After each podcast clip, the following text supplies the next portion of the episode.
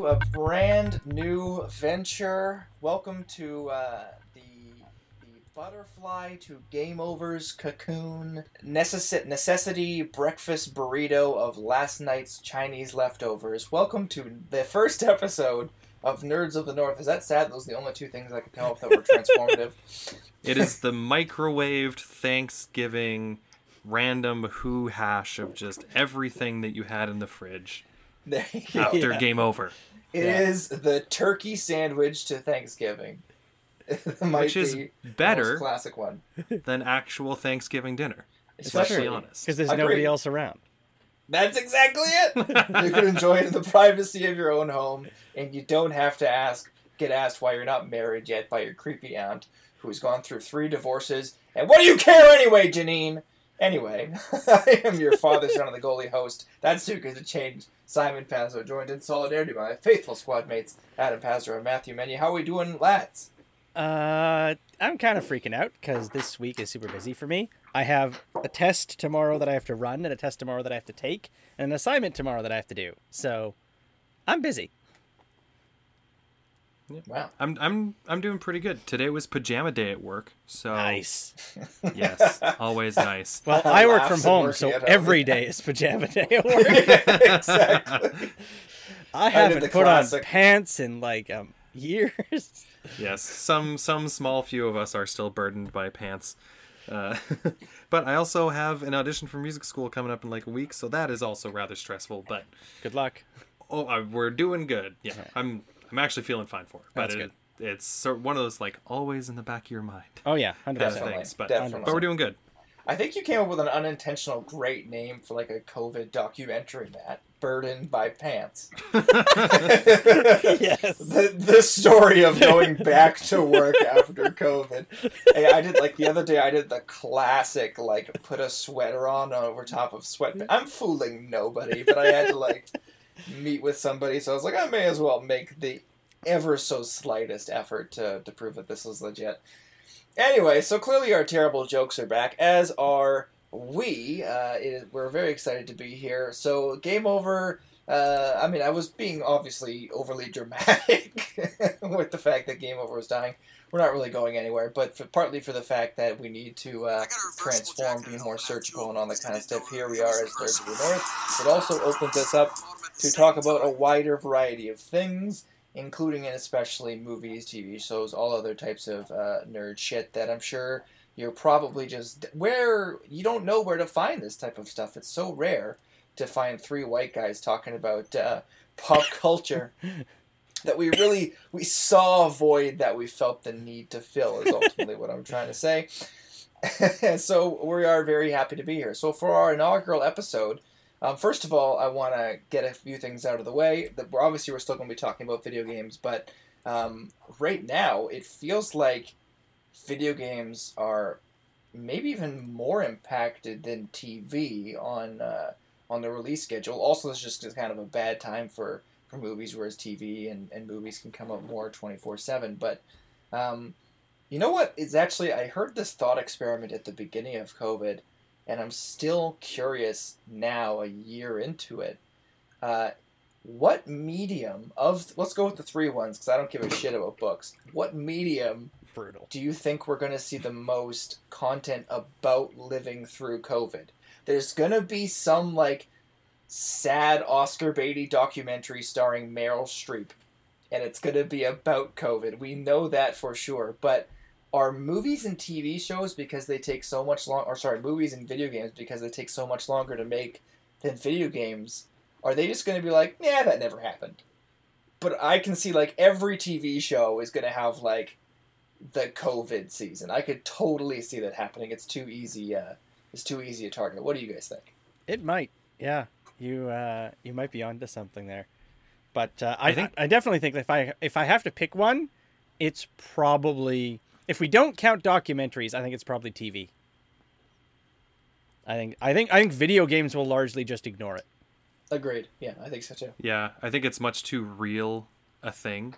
Um, I, I would disagree a little bit though. I think it'll be mostly a movie thing because I think people could want to sit down and watch you know a movie about that kind of experience for like you know two hours i don't think people would really want to do it for a whole lot longer than that uh, at least for myself af- you know whenever we're out, out of the covid times i wouldn't really want to sit down and like relive it for like a couple of weeks you know maybe point, you know if there's like a really good movie and it's like yeah this movie's great and it's about covid i'm like okay i'll go see it because it's great and i have to do it once i don't know if i want to sit down and and watch it over an extended period of time Yeah, Um, that's fair. and I think for video games, it's probably just too mundane. I like I don't I don't know.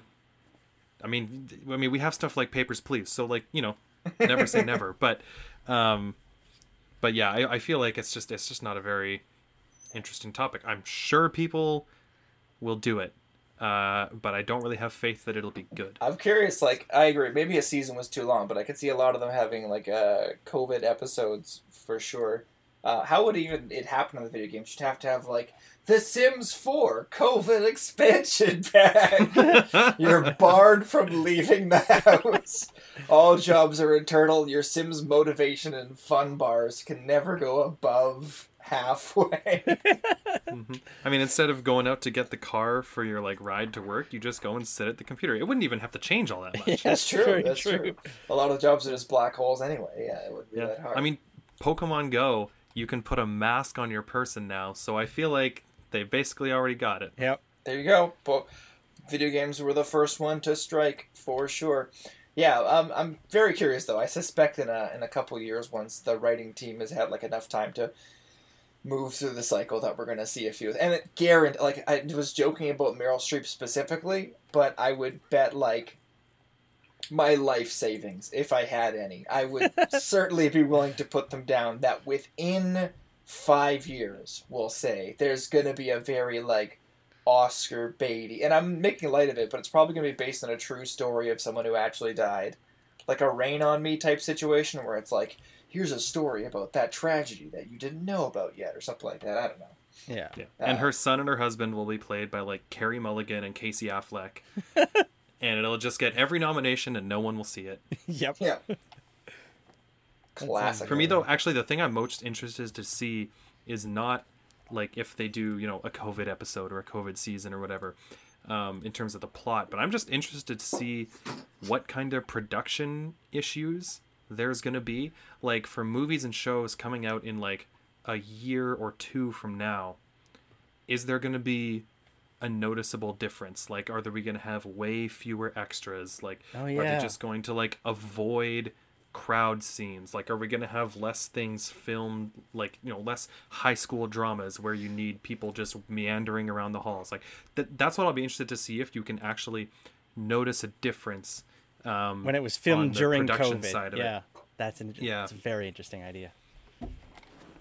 Yeah, uh, you know what? Uh, I'm kind of curious just to see if movies will bounce back. I know that was like the common thing because obviously it's not directly related to video games, or but now we're free because nerds is just anything in general nerdy.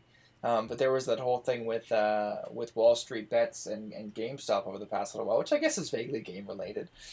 Um, but it was just that Wall Street was basically betting against video game stores, like brick and mortar stores, and also movie theaters. And it was one of those things where it's like, man, like, I know I can't wait to go back to movie theaters, but that's a really good point. I can see like a lot of movie theaters taking a hit, but I feel like they're going to have to adapt. Tickets are going to become more expensive, and you're just like the VIP. That is air quotes around that because like the VIP theater in Winnipeg is very expensive, but just like the maybe uh, for Winnipeg people, the Grant Park model of sure tickets are more expensive and Mhm. you're more spread out, but we're going to give you a better chair and there's going to be better food involved. I think that that'll just be have to become the standard. Yeah, And, and, a uh, ticket will be twice as much as it was because you know there's only going to be twenty of you in the theater. kind of thing. Exactly, Yeah. exactly. So you can't like it's going to suck for a lot of those people who have like 19 kids. Um, you know, they won't as easily be able to go to this kind of stuff, but Because uh, that's the worst part about having 19 kids. Yeah. yeah. Where do we take them for God's sake? I just can't figure it out. we just bought the bus. What do we do with it? Someone said to me, or not said to me, that's a lie. It was online, and we all know it. Someone said online, like in a tweet, that they should just paint the back of a school bus pink so that it looked like the kids are getting picked up by a giant or uh, like a giant pencil. And I can't get that out of it's living rent free in my head. How good of an idea that is! Jesus Christ, it's so fucking. Oh, I love that so much. So I think we, I mean, we've all been playing stuff. I, I'm sure. I know Adam's been playing Doom Eternal, and I know uh, I, I've been like redoing uh, the Fire Emblem games for no particular reason, just because I can. But you know what? We've talked about video games for long enough, and we have enough topics today. So we'll take a, we'll have a video game uh, light episode today, and let's talk about TV shows. So because there's just not that many movies coming out, quite frankly. I mean, the major releases were like. And let's just do a quick poll. This will be super scientific. The major movie releases that I can think of Wonder Woman 1984. Who saw it? Nope. Nope. I saw it. One out of three. Okay, one out of three people. Not good. uh, Raya and the Last Dragon. Who saw it? I didn't even know that was a thing. It's the new Disney movie. They're doing the. It's on Premiere Access right now, like they did with Mulan. Oh. So it'll just be on Disney Plus in I don't know six weeks or whatever. But now you got to pay like thirty bucks to rent it. okay. So then I that. definitely didn't see it. Yeah, I'm actually looking forward to that one, but uh, I paid for Mulan and was very disappointed, so I'm not going to do it again. So Yep. wait, I'm I, waiting uh, till it's just regularly on Disney Plus. I paid for it, and I actually very much enjoyed it. Not the least of which because it was not at all a musical. And uh, not that I don't like Disney musicals. We'll get to one uh, on Disney Plus in a second, the mother of all musicals. But uh, if it's not handled correctly and it's just like ham-fisted songs in there, it's like, mm, please don't do that. Uh, so this was not that. It was actually, I thought, a, quite a good movie. I, en- I enjoyed it very much. Did anyone see Soul? No. No, but, I feel bad that I haven't. I really want to. that one I've Yeah, at 'cause least it's heard of. goddamn musician, Matt. I mean. I know. Uh, yeah, man, that uh, for the most part, I thought it was okay. It was like a very different movie, like one for existential. So if you were like, I don't know if Inside Out went far enough in terms of making me doubt everything that I've ever known about life and death, uh, then this movie might just be your crack pipe. Uh, there was a couple moments in it that just like, for the most part, I thought the movie was a fairly slow burn, but then it got to a point where it was like, oh we had a slow burn here, but it was all a distraction because while you've been paying attention to this hand for an hour and a half, here's the sucker punch that's been coming the whole time. And so when that came, I was like, oh, fuck! uh, so, yeah, I guess big ol' recommendo. But the point is, uh, it's just not a good time for movies, whereas it's a fucking phenomenal time for TV shows. I think we've all been watching the shit out of TV shows, partly because I think and this I'd have to uh, talk to a psychologist about this. Maybe it's the fact that it's more long term storytelling. It helps us track the differences in days, whereas movies could just kind of blur together. But when it's a TV show, at least when your life isn't progressing because of COVID, at least you're working your way through a TV show. That's my uh, my totally unscientific theory. My girlfriend and I literally started referring to Friday as Wanda Day when we were watching WandaVision. Yep, it's it's the same for us. We've definitely got like the uh, the things that we watch every day. So obviously Friday was WandaVision Day, and then uh, for a while there we were watching um, a couple different cooking shows. There was a Disney cooking show that was quite good, and it had uh, what's her dick Angela from The Office was the host. That was Mhm. solid on Disney Plus, and then we watched a leftover show on Netflix. That was also solid. So both of those like a of what we cooking show where they do leftovers. Yeah, like their ingredients are always leftovers. So they have some Oh, okay. uh, fresh ingredients that they have access to, but the whole idea is what can you do with leftovers? But like That's kind of it's a cooking competition show, so don't go watching it expecting to be like, let me see if I can get any ideas, because no, that's not what this is about. This is Yeah. some transformative shit. Yeah, that can be fun though. A show that uh, another a cooking show that we got into over the summer at the recommendation of my girlfriend's 11 year old niece uh, was a show on Netflix called Nailed It. Ooh, Um, I have hosted heard of this. by hosted by um, I think her name is Gwendolyn. She's it from The Good Place. Um, she's the Oh. like the male person that they meet the first time they go to the good place she's the host of it and it's uh basically completely regular people like not even like home cooks just straight up regular people um, trying to recreate super fancy like cake boss style cakes and desserts uh, and it's just a disaster and was actually pretty funny we we got onto that one for a while it was good it's called nailed it i am sold. I'm definitely gonna uh, go watch that immediately after this. Oh yeah, I remember her from The Good Place. Yeah, for sure. Yeah. Yeah. yeah, you uh, always get that satisfying moment when you just look at a pile of trash and they get to sarcastically go, "Nailed it." this is a big old pile of shit.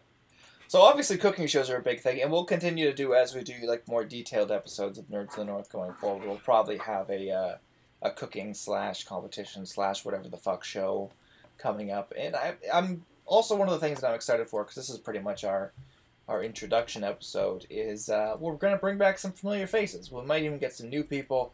Um, but we're planning to bring back some of the old crew of uh, TV talkers, the ones we're still in touch with. Uh, we'll we'll get to to come back and make guest appearances, and the shows that we'll probably be talking about are. Uh, we'll probably be doing a full episode on The Mandalorian, full episode of WandaVision. Uh, this weekend, we're hoping to uh, record a full episode on Justice League. And then, of course, we're going to be trying to do an, a weekly update on Falcon and the Winter Soldier because that's the shit that's happening right now. So let's kind of get. Uh, well, obviously, we'll go into more detail in the actual full episodes, but uh, let's go with Mandalorian first because it was obviously the chronologically the first one to come out. Um, I'm assuming Adam, you haven't seen it because you're not a big Star Wars guy. That is Or correct. did you? No, I haven't Okay. seen it. Um, but Matt, what did you think, just generally speaking, of the second season of The Mandalorian? I absolutely loved it. It it the second season I love the first season of The Mandalorian, but season two was something else, man. Like I started listening to Mandalorian podcasts on my way to work. It got me back into watching Clone Wars because I just got so like in love with Star Wars again. Um, man, I I fucking adored season two of The Mandalorian. It was just absolutely exactly what I needed um, at that time. I've s- I refrained, but I came so close so many times to buying random Baby Yoda merch, and yeah, we I I loved season two of The Mandalorian. It was so good. Yeah, agreed. I mean, it, I'm part of the reason I love the first one was because, as we've discussed on our previous show, uh, that I'm a sucker for westerns and and western kind of Mhm. things. And the first one, I think, more than the second one, was leaning into those western tropes. So the second one certainly had a few of them, like that incredible episode with the Tano. Um, was was extremely western. Like you're right in, you Yeah. meet the other gunslinger, and the two of you team up to it. It, it Like- was like, sorry, keep going. No, no, no. Keep, use a friend. Okay, it was like quintessential Star Wars. That episode, I forget the, the title, but when um, Din and, and Ahsoka go into into that town, like at one point, Ahsoka's literally having a samurai duel on one side of a wall, and Din is having like a Western style like showdown in a dusty street on the other side. Like it was that that episode. You know, I, I was a fan of the Clone Wars, so seeing Ahsoka in general just made me nerd out and was wonderful. And I loved I love all the any like sort of extended Star Wars stuff they could that they could bring into it. But the whole thing was was really great. I think this this season really paid you off for being a Star Wars fan, while I think still being accessible to people that didn't know any of that stuff. You know, Yeah. like I talked to people about it at work, um, and they'd say like, "Oh yeah, like watch the episode," and it's like, "Oh well, what'd you think of Ahsoka?" They're like, "Yeah, she was cool," and you know, had no idea who she was, you know, who she was before, but they're like, "Yeah, this person's cool. I, I liked it." And for me, seeing her was just like, "Holy shit, this is awesome!" And then you know, on top of that, it was actually good, which helped. Um, Always. so yeah, help. I it was such a satisfying season as like a fairly entrenched Star Wars fan. There were some people, especially with the ending, which uh, I, I don't think Adam gives a shit. So spoilers for the ending of Mandalorian season two. Although again, we'll probably still do a more detailed episode. We'll do a rewatch maybe at some point. Um, but like a lot of that season, I, especially with the ending where where Luke shows up, and my God, please just sign Sebastian Stan to play Luke because it was hard to look at his face. but it was so weird. Yeah. And like after you find out that they had to film it separately so that no one could spoil it, and it's just like, yeah, that's why Luke has always been shots alone. It doesn't interact with anybody. It's just kind of weird. Um, but to quote or like to misquote, to quote the ideas coming from Kevin Smith, man, I feel bad for all the people who are just like fan service, not in my house, and like smack it down. It's like just because it's fan service doesn't mean it's bad. I feel like when they brought in Ahsoka, when they brought in the other uh, Man- Mandalorians, I'm blanking on their names now because it's been a while, and they're Mhm. it's complicated fucking Star Wars names, people. You have to uh, you have to bear with me here. And then especially with the ending, it was like, man, if this this is it was totally earned. Like the first season was he was pretty Din was pretty much entirely on his own. The second season they built on so much of that, and he like kept interacting with different people that when the fan service came, I was like, yeah, they built it to a point where that type of stuff makes sense. So not to be like unbelievably arrogant, but if you're the type of person where that level of fan service when it's when they've worked to get there bothers you, boy do I feel bad for you because if you could just get over to where we are, this is so fucking good. Come to the good side. it's it's like it's Join the it's light like the people who in all the MCU movies that aren't the Avengers, they're like, well, why don't the Avengers just come and fix it? And then they watch the Mandalorian and they're like, bah, this is stupid. Luke shouldn't be in here. It's like, it's the same thing. you know, they you know Din and they just went and found the Star Wars Avengers to. uh You know, Yeah. to fix their problem. But But you it, it- people but are is- the it- reason that we have to have that line in every non-Avengers movie of where is everybody else? yeah. But but you're right. It's it's not fan service. Like I, I don't think they went into season two being um like okay, so what are our goals for season two? Well, we want Ahsoka and we want Luke and we want Bo Katan. Um, you know, I think they were just they're telling the story that they wanted to tell and um, you know, along at some point they're like, hey, you know, I think this would work if we brought in this character that would fit really nicely with that kind of thing. It really feels like that kind of inclusion of these characters, not like they were just, you know, oh, like we need, you know, a big kind of hype cliffhanger, so like let's get Luke, you know. Um, I, although I will say I didn't like Luke in it as much as some of the other characters, but maybe that's just because he had less to do, so I didn't have time to come around to it. Um, overall, I thought it was cool, but I think I think they handled the inclusion of the characters well. I think it was, yeah, fan service done right. It didn't feel like fan service. It felt like, um, it it felt like it was just living in a pre-existing universe, and Yeah. so we're going. You know, when you're dealing with, um, for lack of a better word, you know, Jedi Baby Yoda, you're going to run into Jedi, and there aren't that many around at that time period. So it makes sense that we would see the people that we do. It for me, it really felt like it just it it fit well in in the in the existing world.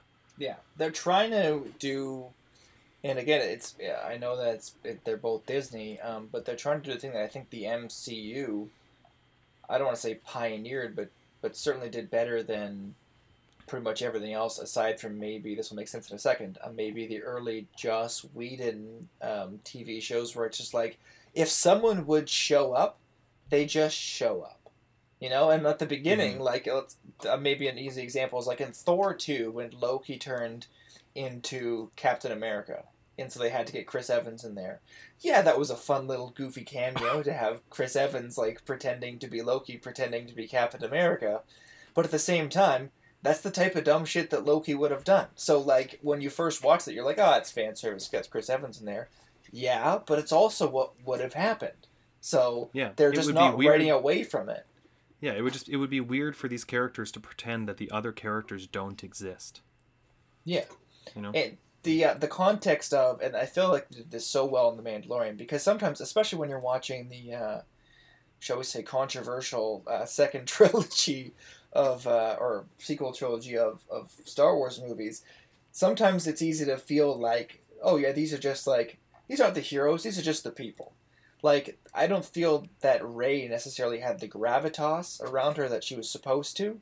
Maybe that's just me. Maybe that's the writing. I don't know, but um, when Luke showed up and did what he like, they did such a great job. What were they? The shock troopers or the death troopers or whatever the hell they were called.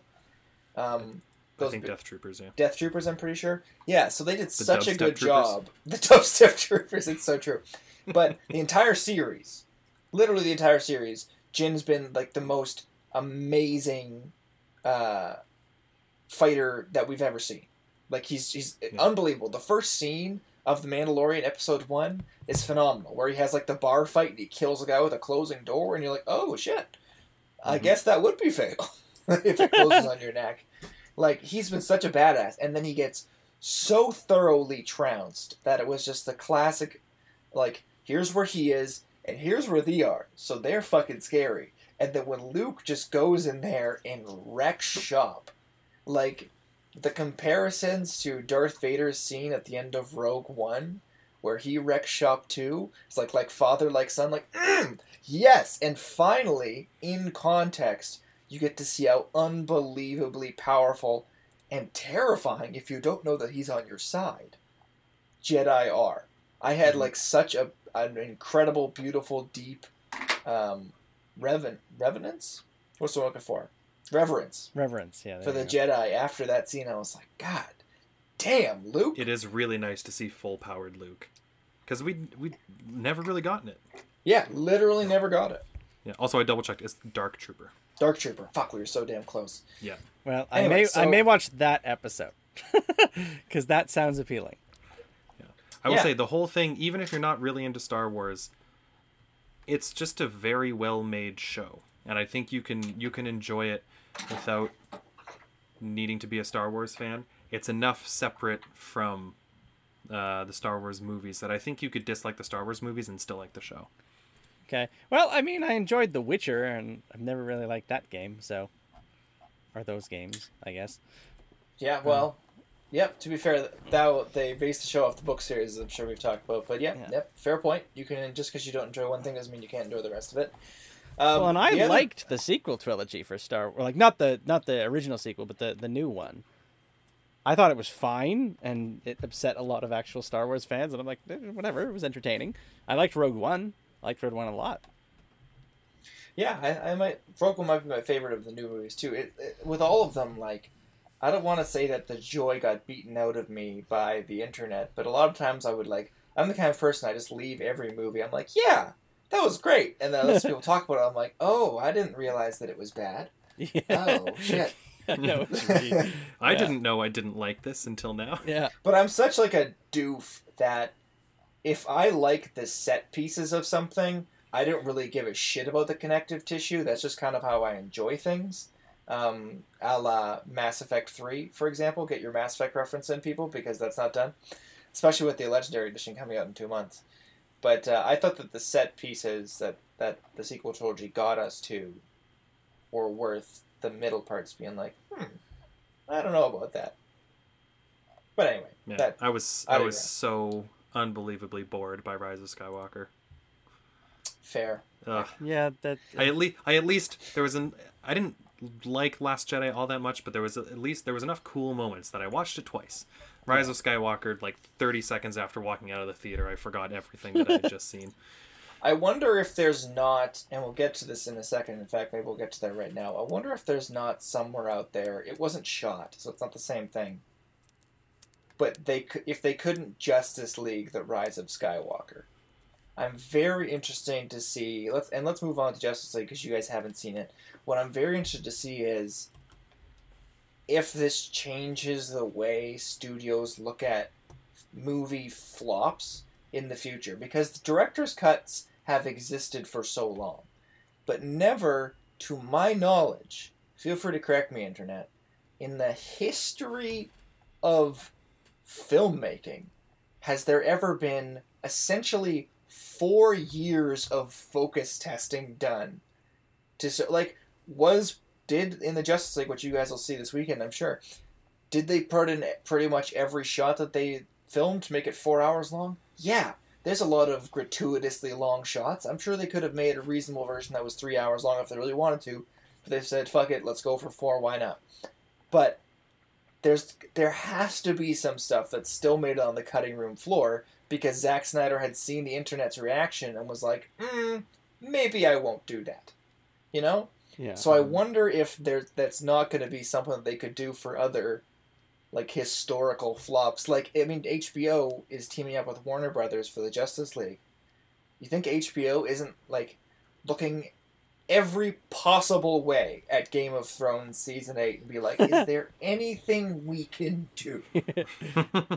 I think with Game of Thrones, you'd have to go back to like season six, but Probably. me. But DC, for being one of the biggest IPs on the planet, was dead. It was dead, dude. Especially and Wonder hmm. Woman 1984 was not particularly well received. I like it because again I'm dumb, but it was not particularly well received. It was like you can get out the shock paddles, but you're just gonna hear the flat beep in the background. Dead. And now it's got all this buzz. So I have to wonder if a couple other other like famous flops they can't be like, okay, what if we like did the different version of it? So I think that Rise of Skywalker is ripe for that. I don't know if Disney will go for it, but I mean maybe. Yeah, It's The such a big movie I can- franchise. The only movie I can think of that got like significantly better on the like director's cut well after release is probably Kingdom of Heaven, which I I just looked up went from a 3.6 to a 7.2 on IMDb with the with the director's Holy cut from. Ridley Scott. Um, because yeah, it was just a very very bland movie because they basically cut out all of the characterization. so once that was put back in, people people liked it. Um, but yeah, figure. oth- other than that, it's it hasn't really happened. Ridley Scott So- tends to have a lot of director's cuts. Turns out if you have a good director, trust the fucker. yeah, I'll be really interested to see how the Snyder Cut is reviewed because I think, I think if it comes out and it's as bad as the original and all the extra stuff doesn't really fix anything except to pad it out, I think the DC movies essentially are dead. Because if you you put something out with like all kinds of money and effort and everything behind it, and it's a flop, and then you go, oh, like we just we played with it too much. Here's how it really should have been. And if that still sucks for your like flagship movie, I don't know where you can go from there. Um, but if it's good, then I think you can they can very easily kind of start this movement where they just like, you know, yeah, put some trust into your directors, reinvest creative energy into the series, and it could actually become something. So it'll be interesting to see.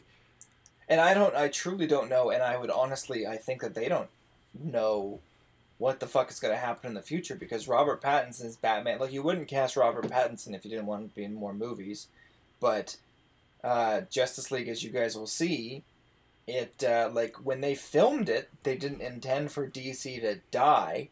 So there's clearly a lot of, like, open threads for things that could happen in the future and then there's still a Flash movie that's supposed to be coming out. The second Wonder Woman movie just came out. There's supposed to be a second Aquaman movie coming out.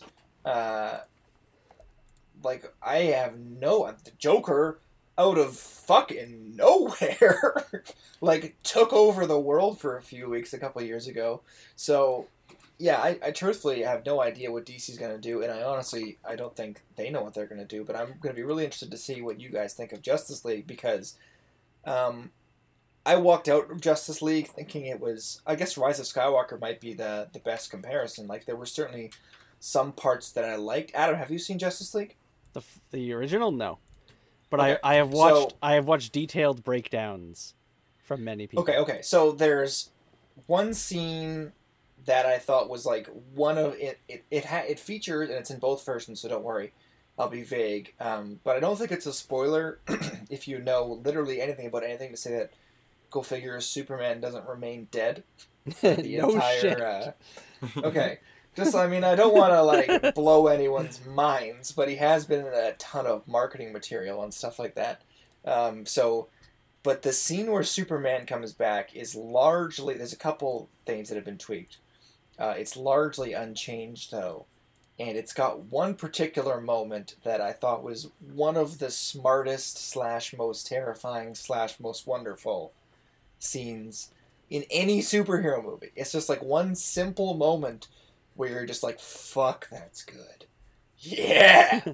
uh, so you guys will see it if you uh, if you manage to watch it. By the way, the place to find uh, the Justice League in America is on HBO Max in Canada. It's on Crave um, with HBO. You have to buy HBO separately, and if that's how you get it, or if you get another way, um, you know that's totally up to you. We would of course always encourage you to take the most legitimate routes possible, and that's uh, that's what it is. So I'm very curious to see where you guys land on Justice League because like it's it's an indulgent as fuck movie, and I have I've heard I think a lot of people come down positively.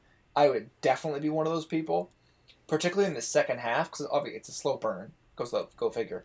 But you know what? I might even say my hot take for this weekend. I have like a super fucking hot take, like radioactive. It could revive Superman hot take about the Justice League. Um, I'll, I'll tease it for you so the people as a so I don't forget it because I'm an idiot, and b to tease anybody out there. I think there's an aspect of the Justice League that, uh, as much of a Marvel fanboy as I am, Marvel could really learn from. I think that there there's something that that hit me about the Justice League that I just preferred to pretty much every Marvel movie. So there you go. We'll uh, we'll get to that. Hopefully, uh, we'll film it this weekend. Maybe it'll come out next week. We'll see what happens. I want to get a few different episodes going so that we can get a, even if we have to miss a week, we can get a regular schedule going. So, uh, let's just stay in the superhero universe for a brief moment and talk about. Or, well, I'm sure we'll do a full episode. We got to get that in the plan after we can get uh, whoever wants to be a guest on it ready to go. Um, but what did you guys think of WandaVision? Uh, I had a Yeah. good time. It was good. Man, I loved WandaVision. Like I said before, my girlfriend and I started referring to Fridays as Wanda Day. Um, but yeah, th- this show just felt so refreshing for me. Um, and that coming from someone who I don't think was ever tired of the MCU. Um, you know, I- probably one of the biggest complaints people have about the MCU movies is that they all kind of feel the same after a while. Um, and for me, it's like, well, yeah, but I like that thing, so you know, more please. Yes. Um, but it was really nice to have something that just felt very different. Um, and I think my favorite parts of the show were when it was very much its own thing. Like you could not possibly confuse probably all but the last episode of the show with anything else from the MCU. Yeah. Um, For sure. and I don't think it's a coincidence that the last episode was probably my least favorite. Um, I still think it's good, but I I think I liked it the least out of out of the season. Um, but yeah, I just I just every week I got so excited to see what new different twist was going to be in it. Um, yeah, it was just the word that I, I kept coming back to with it was just refreshing. It was just so fun to see the different things that they were going to do. I had a really good time with it. Agreed. Um, for and I'm gonna I'm gonna expand a couple points you made because I agree with pretty much everything you said. First of all, uh, I think obviously the internet got a little carried away with all the theories and stuff like that, Mm-hmm. and I think that good old Eric from New Rockstars would uh, would happily agree that he has to take one on the chin for captaining the Mephisto train. But um, we got to keep in mind too that WandaVision was originally supposed to come after Eternals, Black Widow, and Falcon and the Winter Soldier. So it's supposed to be like the fourth thing that came out after in Phase Four. Uh, that could be like this weird little stepchild, and then suddenly it was like, "Welcome back to the MCU, motherfucker! You better Yeah. hope that It there's was like the a thing. yeah, it was the thing." But it's kind of like this amazing. Uh, I, I believe his name is also Matt. I'm just gonna look up the name of the director of of Wandavision. Um, but he's it's kind of like this amazing little story and he actually he did Matt Shakman. He did a uh, an interview with with Kevin Smith on his podcast that I thought was really enlightening. This guy is like what he's got to be one of the most interesting people on the planet and one of the only people who would whose resume would make sense for WandaVision. So first of all, he grew up as a child actor on like 80s sitcoms. He was in a ton of them. Uh, and then he became a, a director. He did a lot of like It's Always Sunny in Philadelphia, so he directed some comedy. And then he did a couple episodes of Game of Thrones, so he knew like how to do the epic stuff too. Like it's just the the breadth of this guy's career is uh, truly staggering. So if ever there was a person who was just like, yeah, that's the guy that makes sense for this. Mhm. Uh, it would be him, which is pretty incredible. He did, uh, yeah, he was on the Facts of Life. He was on Diff'rent Strokes. He was on Night Court. He was on Growing Pains. Like all these classic '80s sitcoms, he just grew up with them.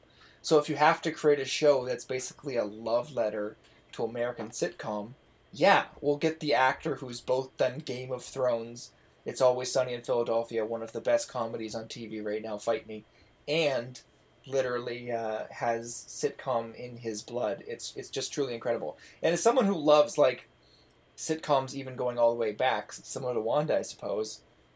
I felt like the show was made for me. Like if ever there was a, a Marvel movie that was just like, we're just gonna take your interests and put them in a bucket and give them to like to slurp down like a hog or something like that. I don't know. That metaphor came fell apart really quick, but I loved Wanda and Vision the previous movies. I thought that uh, like they were their scenes were some of the most emotional in, in Infinity War. To be quite frank, I thought they were like those two are just such incredible actors. They they both have such incredible chemistry, and then to see them do not just like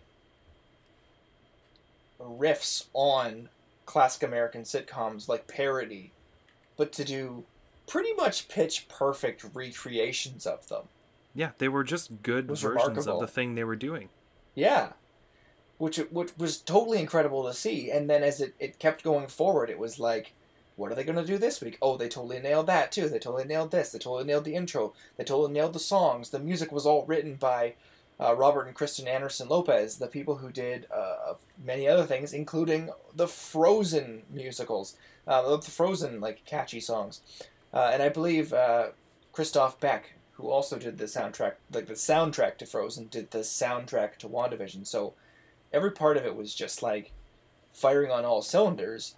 But maybe the thing that I liked the most, and uh, and again, we're probably going to have a dedicated WandaVision episode one of these days, but I've said it before. I'll say it again.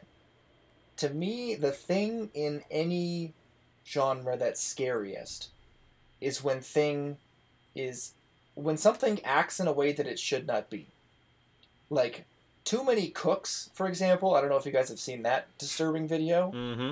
Is a great example of that. It's like the WandaVision people must have watched too many cooks, and I say that with all the love and respect in the world, because this is just like a we're going to use the tropes. We're going to still have the happy music, but the dissonance between that and what you're seeing is so profound that in your body you just interpret as deeply disturbing.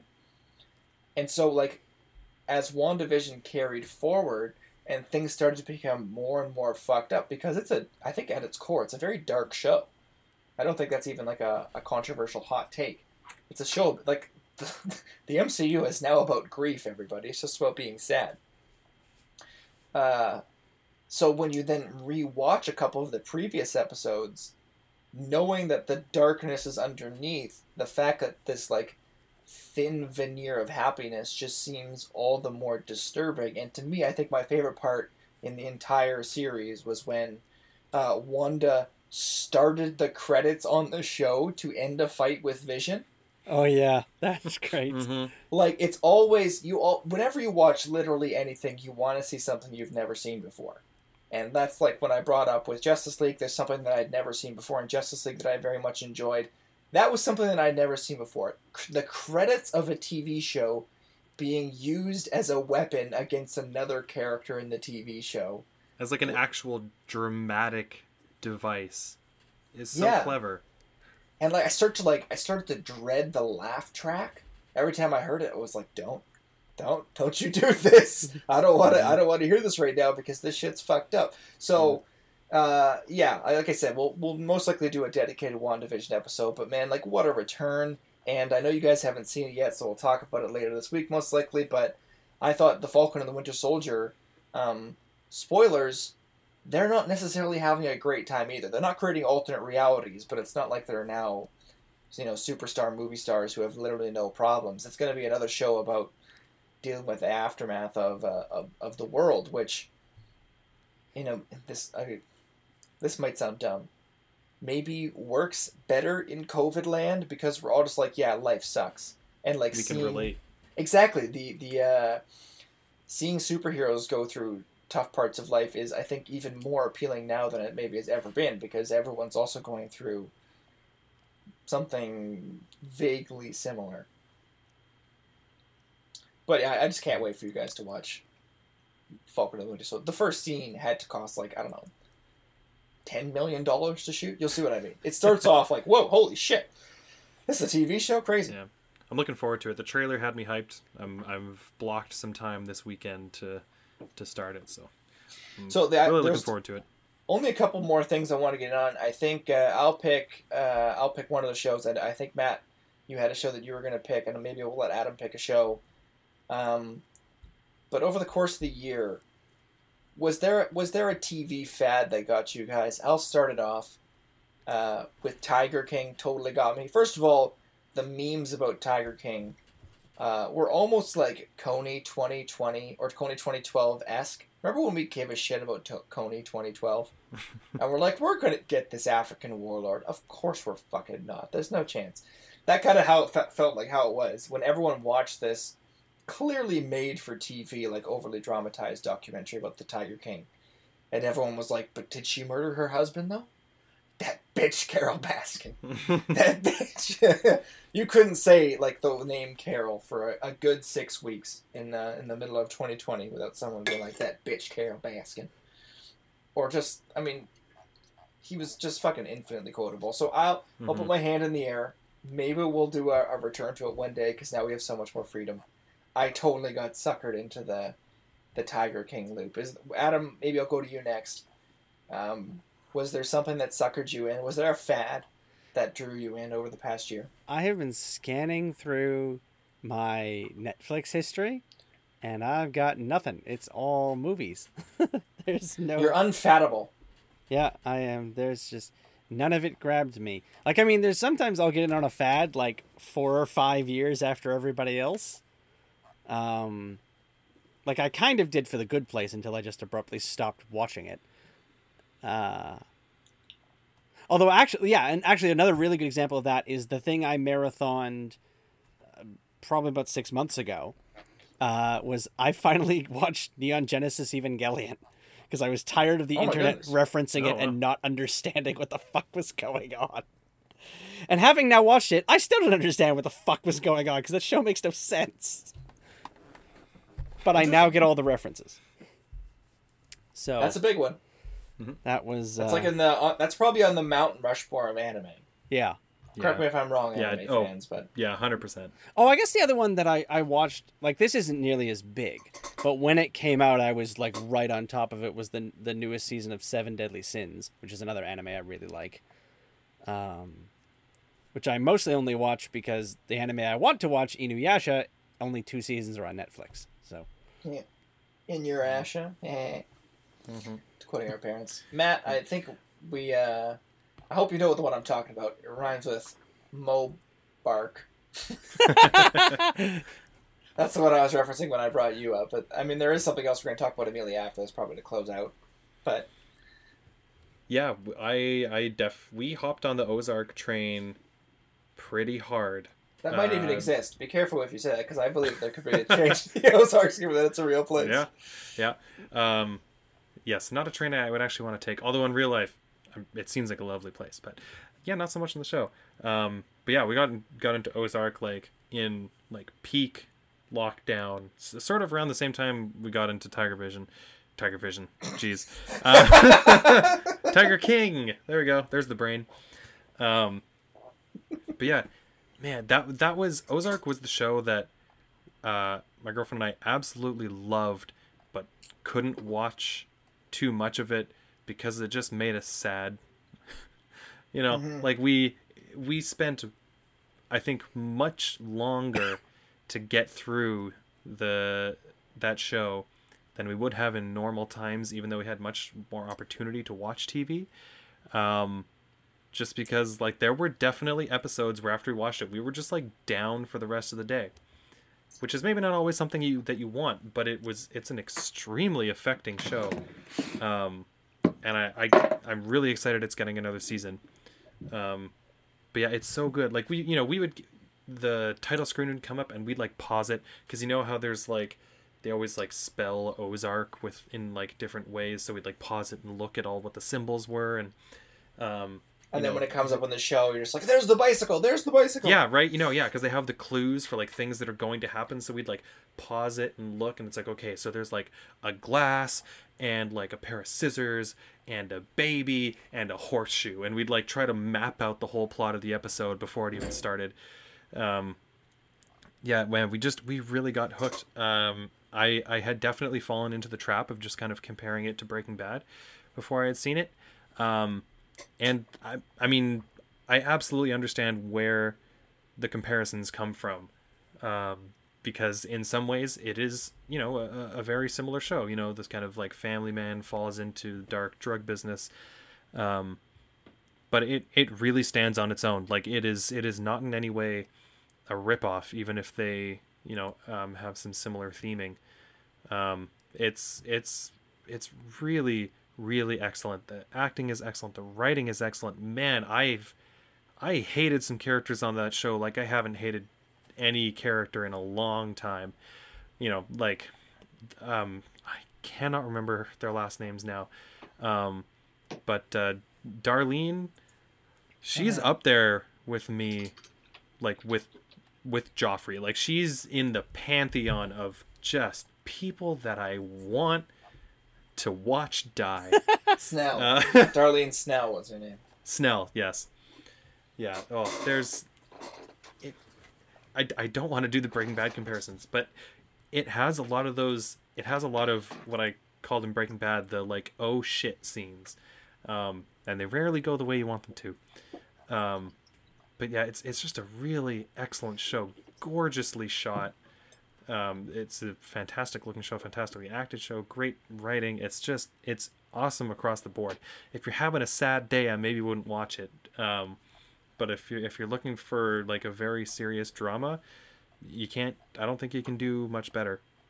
Yeah, I agree. If uh, it would be a disservice to call it Breaking Bad light, but at the same time, if you have an itch that hasn't been scratched since Breaking Bad, this is the thing that will scratch it next. It's like the next evolution. It's like uh, if Breaking Bad was Prince of Persia, this is Assassin's Creed. It's like these the spiritual sequel. Yeah, yeah. Uh, It's not light anything, but it's definitely in the same vein. If that's the kind of thing you're looking for. Yeah, and in some ways, I think um, even better than Breaking Bad. I thought that like there's nothing like Walt and Jesse. I don't think there's anything in Ozark as great as Jason Bateman is. I don't think there's anything in Ozark that touches the incredible nature of the relationship between Walt and uh, and and Jesse. But I do think that Skyler versus uh, Wendy, Wendy is a way better written and quite frankly acted Mhm. character to uh, Skyler from uh, from Breaking Bad. So I totally agree. But to be honest, like I think what we got partway through season three and then just had like a hard stop because it was like I mean we, there's been a couple times where it's like we have a, a few minutes and we want to watch like an episode of Ozark and I'm like no. Like at the beginning, we watched it in like as you said the height of the lockdown or rather the height of lockdown fear, but not necessarily excuse me lockdown exhaustion. hmm So it was, ooh, we're cooped up inside. Let's watch this dark show. And now it's like, fuck, we're stuck inside. Life sucks. I don't want to watch a show that'll just Yeah. remind me of the light stuff. So like, my uh, my tastes have gotten have have just had to skew lighter than Ozark allows lately. But yeah, if uh, if that's your shtick, then it doesn't get much better. Especially, it doesn't get much better right now. And Yeah. part of the thing, part of the fun about these shows is that once it's done, I mean, I'm sure we'll look back on it very fondly. But once it's done, there, a little bit of the fun is predicting what the fuck's going to happen. And uh, and Mhm. you can't do that when it's done. Like that was a huge part of the of Game of Thrones and Breaking Bad too. What the fuck's Yeah. to happen? Yeah, I think it's good to survive a rewatch, but without without that tension, it definitely does lose something from the show. Be you know, because what happens is so dramatic. When you know it's coming, and I haven't done a rewatch, so I may be totally off because I didn't find the Breaking Bad suffered from this, but it, it, it the possibility is there. Although the characters are really really strong, so I I think you know I I think it would still be fine on a rewatch. I love the side characters in that show. Um, I think that's one thing it might do better than Breaking Bad, or even just different. I don't think Breaking Bad was missing it necessarily, but um, the the other residents of this of this town are are just all excellently written characters. You like you love some of them, you hate some of them, um, but they're all really really interesting to watch. Ruth is maybe my favorite character on that show. oh, Um, agreed for sure. Agreed. Oh, she, yeah, she's she's incredible. Um, and uh, One of those moments it's- where you see someone and you're like, "How the fuck aren't you in more things?" Oh no, you're about to be, because like Ex- that's that's the type of performance that launches you.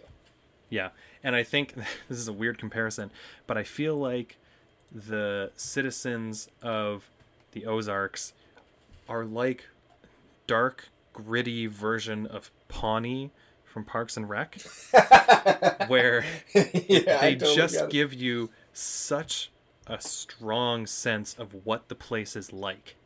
yeah. You know, without even like taking the main characters out of it, you just really understand what kind of a place this is just from seeing the side characters interact. Agreed. Agreed. That's a yeah. That's a shockingly good comparison. Is a shockingly good comparison. um. So just because I don't want to keep you guys uh, for too long, too late. another thing that I suspect, let's be honest, we're all addicted. We'll probably do a full episode on is um, last summer, July. What was it? First or July fourth? It, it came out for Fourth of July. I think it came out a couple days before that. Hamilton dropped on Disney Plus, and uh, Matt and uh, TV Talkers star Farron, you guys had been hyping up Hamilton for years, and I was firmly of the opinion that I don't want to listen to a musical without seeing it, even though Hamilton, there's like, as you said, Matt, I think there's very little that's not sung or not included in the soundtrack, so the soundtrack, you're pretty much getting all of it, but I was like, I'm going to wait until I can see this in New York or whatever the fuck. So then I jumped Mhm. all over it when it came out on Net or it came out on Disney Plus. Watched it the first time. I was like, "It's okay." Uh, d- didn't grab me the way that uh, was advertised, but it's fine. It's fine. Matt and Farron, they're both like really musical people, and I'm like only kind of a musical person, so whatever. Maybe it's just not for me. And then I don't know which song it was, but one of the songs was kind of in my head later that day. So while I was working, I'm like, you know what? We'll just put it on the background and that's when I was hooked. I watched it, I think, like twice back to back that evening, finished work, went upstairs and said to the girlfriend, You gotta watch Hamilton again. Why? I, I, thought it was only okay. No. You, you gotta watch it again. It will make sense. And she was like, Okay, fine. And so uh, she watched it again while she was working, and then we conferred the next day, and she was like, Holy shit. I'm like, Right? It took a second one for it to click, but then once it did, oh my god, did it make sense? What a fucking revelation that uh, I don't want to like. I feel like I'm gonna overhype it for Adam, and it can't possibly live up to his expectations. But like, it's the greatest two and a half hour epic rap battle of history that you've ever seen. Um, that's the closest comparison I can make for things that I know Adam enjoyed. But you'll also cry. Yeah, you'll laugh, you'll cry. It's like remarkably well acted. The writing is so smart, and maybe th- again, do to make my to bring back my classic TV talkers uh, thing, uh, to make a comparison that no one else on planet Earth would make. It's maybe has the densest writing since MXC, where oh in MXC, you're, you're afraid to laugh because you'll miss the next incredible joke that's coming at you. And, like, you can watch Hamilton. I've probably listened to the soundtrack 50 times now, start to finish. Not a joke. I'm sure, Matt, your numbers are probably up there as well, if not higher. Uh, and I've seen it start to finish, I would say, like six times on Disney Plus. I literally cannot watch it without seeing something new. There's always something new that I see. It's such an incredibly dense, dense, dense, well constructed uh, piece of art. So, Yeah. Matt, how is it to see it after listening to it for all those years? How is it to see it with your own eyeballs? Oh, it was it was something else. Although by the time I seen it on Disney Plus, I had also seen it in person. I forgot about Uh, that. But yeah, you didn't see it with the original cast, right? So No, no, we saw it in Chicago, so none of the original cast. It was uh, it was the Chicago cast, which was still great. Um, so we kind of had our like, holy shit, that was amazing seeing this thing moment already. Mhm. Um, but we managed to have it again. Uh, um, the lightning went back in the bottle somehow. oh yeah, it's so and like I am as big of a musicals nerd as as you can find. I was never not going to love this. Well, I say that. Um, there, are some that I don't like, but um, and it's it's very rare for a musical to get released like this. Um, pretty much the only one I can think of was Rent. Uh, they did a similar thing for its final performance on Broadway. Um, it's the, the musicals Broadway musical business is like famously stingy with what they release. Um, for most shows, it's impossible to find anything that isn't like shot illegally on someone's phone. Um, and so to see something like this was just everything I ever wanted as a musicals fan. Um, and I adore Hamilton, and it, it's just it's so well. Everything about it is so well done. But I was I was happy that the on the production side of things, it was also extremely well done. It's very well shot. There's like a couple of moments where I I, I don't love some of the close-ups, but really maybe like two or three shots in the whole thing. Um, and other than that, it's it's better than I could have ever hoped something like this would be. Um, and yeah, like you said, the show is is so incredibly dense. Uh, I've listened. I don't know how many times I've listened to the soundtrack. It's too many to count. And like, you know, I watched it on Disney Plus uh, the day before yesterday. I still found things, um, you know, and I, I think maybe the best way that I can sum up my, uh, maybe not expectations, but feelings about it was, you know, we watched it when it first came out, loved it, and immediately after I said to my girlfriend, I can't watch this again right away. I need to give it a break, no matter how badly I want to watch it. I need to wait because I will watch this over and over and over and over again until I have every little like eye twitch and blink memorized, um, and it might lose the magic, um, and I can't let that happen. So we watched it like the day it first came out, and then we watched it again for this the, the next time, the day before yesterday, um, and I gotta say I'm I'm glad that I waited. It was it's just such a wonderful experience. I you know, I still listen to the songs a whole bunch in between. And the songs are fantastic, um, obviously.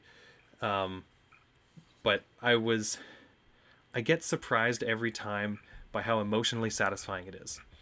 Yeah. Um, and there's for me the the moment it's in the first song in Alexander Hamilton, um, where in the show the entire cast except for Hamilton is lined up on the very front of the stage, and the music cuts out and they all sing just this one note in harmony. I think they sing on the word um, time, um, but basically at that exact moment every time I've seen it is when I it just like clicks in my head and I'm like, oh yeah, this is fucking amazing. You know, like I'm excited for it and I know it's good, but it just that it just has that moment every time for me on that one note where I'm just like, yeah, this is this is something else. Um, and then you just, but the thing with Hamilton is you just keep having that moment over and over again. Uh, you know, like I was talking to my girlfriend about, like, well, what do you think's your favorite song? And I legitimately couldn't tell you. I have like seven or eight that just rotate through the top spot at any given moment. yeah. I could never pick one. There's just, you know, there's 10 songs in this show that if they were the standout from a show, you'd be like, oh man, that show must be really good. But there's like 10 of those songs. At least. Um, it's just it's just so expertly crafted. Even if I would say even if you're not a fan of musicals, even if you don't particularly like this musical, if you I, I don't think you can watch it and say that it's not masterfully crafted. It's just so precise and like determined and um and just just meticulously put together. It's so like you can just tell it's it really is a work of genius. Even if even if you don't like the style of songs, even if you don't get into the characters, whatever, like there's no denying that this is just an absolutely masterfully put together piece of art. And pretty much since I watched it day before yesterday, all I have wanted to do is go back and watch it again. I've watched so many YouTube breakdowns and like reactions and everything. I the second I get free time, it, it's it's being watched again. Um, it it was funny because I uh, I I lost my wallet, had to cancel my credit card, and so when Disney Plus went to renew, the payment wouldn't go through because I canceled my card, and so Disney Plus just canceled the subscription. And so we went to watch it. We couldn't watch it, and I was like, "Well, what the hell do we do? We have to watch it." You know, so I, I was like texting my sister. I'm like, "Can I borrow your Disney Plus?" And you know, spent forever trying to get that to work, and eventually, you know, messaged you and and, and borrowed yours because there was no way we were not watching Hamilton. We had finally got over the waiting period. Uh, and once we had decided to watch it, there was nothing that was going to stop us from watching it. The trigger Um, had to be pulled. Oh yeah, and I think the floodgates are open now that we've I've had that initial waiting period. It's I I just I like have a need to watch it again right away. Yeah, I you know I the one the one criticism I think I would have about it, and uh, and clearly we're, we'll have to get uh, Yumi and Farron on for uh, a full episode on Hamilton at some point. But um, the one criticism I would have is I, I do I like the first half is like a twelve out of ten, and the second half to me is like a nine out of ten. Like I think they're they're both so good, but in my mind and uh, like with the songs that I prefer.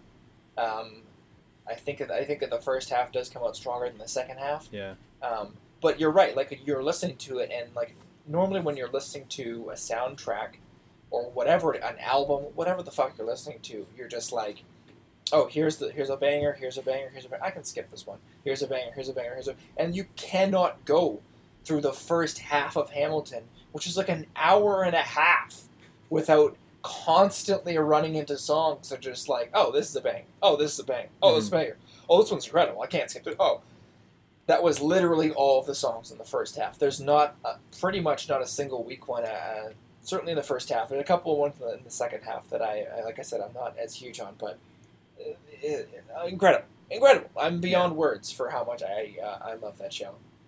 Yeah, I would agree. And listening to the soundtrack, I'll be honest, the second act, if I'm going to listen to like, you know, the whole show through, I skip most of the second act. You know, Okay, there's maybe three or I four. feel so much better hearing that you said. Yeah, that. but that's I, I that's because the sound the soundtrack is not the full experience, right? Like the first act, like you said, is banger after banger after banger. Like you can't skip a single one of those songs. Um, and but the second the second act is is much more character stuff. You know? Yeah. So when you're watching when you're watching the, you know, stage play of Hamilton, it's still excellent. Where, you know, as a standalone song, yeah, it's not as interesting. Um, but you know when it, in the context of the play it's like well yeah i mean this is a dialogue scene that's you know because of the way that it's done is basically sung through so it's a song in the soundtrack. But you know it's they have dialogue scenes that are essentially just you know songs and a thing. Um, and so when you're actually watching the play i was i was actually paying attention to that because i was aware that i, I don't listen to a lot of the second act if i'm just listening to the music. And the scenes still grabbed me. The character moments still grabbed me because it's less about you know banger after banger and more about the story and the characters but it still really works Agreed. Yeah. Uh, the, the story, and uh, this might sound phenomenally stupid, and uh, as we kind of wrap up here, um, but it took me, I think, to the third or fourth watch of Hamilton, and certainly probably the tenth or fifteenth listen of Hamilton, to actually appreciate the story. That's like maybe the dumbest thing you could say because it's like how can you how can you go through a piece of media so much and not even particularly notice the story? It's like I was getting so caught up in the music because it was so good to really notice like I mean you could make the argument has been made online and we might even make it when we talk about it more in detail that that Hamilton the name could just as easily apply to Eliza as it could to Alexander because her story um, like I wish we where's the sequel with all the stuff that she sung about in the last song because that stuff sounds so incredible um, but just the idea of he arrives in America. He's always the smartest guy in the room. He's got this rival. He's got people who push him. He, you know, he rises. He, he, he gets in with the most powerful guy on the continent, um, and, he, and he gets in with him early so that he can kind of get carried to the top. And he's clearly merits all that kind of stuff. But in the second half, okay, well, the friends aren't there anymore, and uh, one of them died, and one of them's in France, and I do we ever find out what the fuck happened to Hercules? I don't know. And then, so he's already kind of more isolated, and then he meets his intellectual match in uh, in Thomas Jefferson, and then uh, George Washington goes away. So like the story of the rise and fall, which is like you'd think would be on the forefront, is also incredible, and you can enjoy the shit out of that play without even noticing it. Mhm. Yeah, yeah. the, so the story is is very character based. Some of the Yeah. actual like, you know, quote unquote things that happen are really in the background. You know, because it's it's all done in music, and you know, it's normally in a normal play those might be like the actual scenes, right? And then the song is the character stuff, but these are all songs, so it's all character stuff. So you can still have like fully understand the play, and you know, maybe not actually understand what's happening in the plot.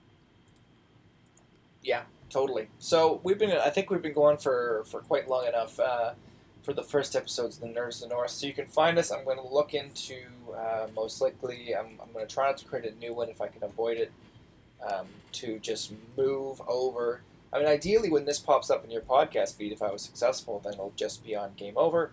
Um, if not, expect the next episode, or it'll just be on Game Over, which is now called Nerds of the North. If not, and this comes into your regular, if this pops up and what you're watching on is still called Game Over, please do us a favor and search for Nerds of the North. I might have had to come up with a a new podcast theme. I did do a double check to see if there's anything else called Nerds of the North. I forgot there's an a uh, an Alaskan robotics club. Who uh, those fuckers? They got him before us with the name Nerds of the North, but hopefully uh, we'll eclipse them soon, which is very exciting. And one last before we go, one last bit of video game news. People are joking around online that March 31st is the day that Mario dies because Nintendo is inexplicably removing uh, Super Mario 3D All Stars, the remake of uh, of the 3D Mario games. I don't know why the hell they would do that. I was kind of waiting for it to go on sale. Uh, Mario 3D Bros, um, Super Mario Bros 35. What the fuck? Why do I not know that? Oh, Super Mario Bros. It's just a remastered version of, of Super Mario Bros. Classic. Uh, Game and Watch Super Mario Bros. Mario Bros. 35th Anniversary merch collection is also going on, or is also being removed from the website. Last year, bringing uh, Mario's 35th anniversary. That's what 35 came from. That I forgot about a moment ago. And inexplicably, I remember a couple months ago we were talking about how they were releasing a localized version of the uh, one, the first or second Fire Emblem game, Shadow Dragon. Mhm. Uh, it's it's leaving too, on March 31st. Uh, so if you wanted any of those Mario games and or Fire Emblem Shadow Dragon and the Blade of Light, uh, then get on them quick because they will be leaving the Nintendo eShop as of March 31st. Kind of bizarre, but there it is. Okay, so in the future we're going to be uh, well, we're still going to have plenty of video game episodes. I might come up with a way to in, to show them to uh, to indicate that on the on the title. But I think what we're just going to try to do is if we're going to have uh, an episode, it's going to have a focus. There's so many movies and TV shows and different things that we can pull from now that if we're going to have a video game episode, it's harder. Let's just be honest, it's harder to get everyone to play a 40 hour game. It's next to impossible. So the video game episodes might continue to be what you've expected, where they're a little bit more scattered, a little bit more what we've been playing lately, a little bit more. Uh, Adam just bought a brand new game, uh, and he's like Hades in the past. Actually, I played about an hour and a half of Hades the other day. It was pretty good. Um, it might it might just be one of us needs to rant about a game, and also there's some video game news, so we're going to talk about it. But we're also going to mix that sort of, that sort of uh, conversational game over style while bringing in a more focused TV talkers. Uh, TV Talkers style of content to the game over, including some of the cast of TV Talkers, which I'm very excited about. Because let's be honest, it is fun to kind of sit around here and be like, this video game was good. But it's also a lot of fun to remember, like, do you remember 11 minutes in when character 1 turned to character 2 and you were like, oh, fuck. And then everyone else in the room was like, yeah, that was crazy. Man, Uh, character two is such a bitch. What a dick. Yeah. Uh, yeah, those moments are fun too. Also, I didn't even. This is embarrassing. Maybe we'll do an episode about this show uh, in the coming weeks too. Have you guys seen Superstore? Yes, I watched a couple episodes last night. I'm like, I'm loving it. it was originally just something we put on just to have something on, and now like we're we're fully addicted. Superstore is a hell of a show. Maybe we'll do an episode on Superstore one day. We'll see. Um, but unless you guys have anything that you'd like to say and to close out our inaugural episode, I think we're good. No, I think Yeah. that's good. Perfect. Okay. Well then, as always, everybody have a great week, have a safe week, and we will see you next time.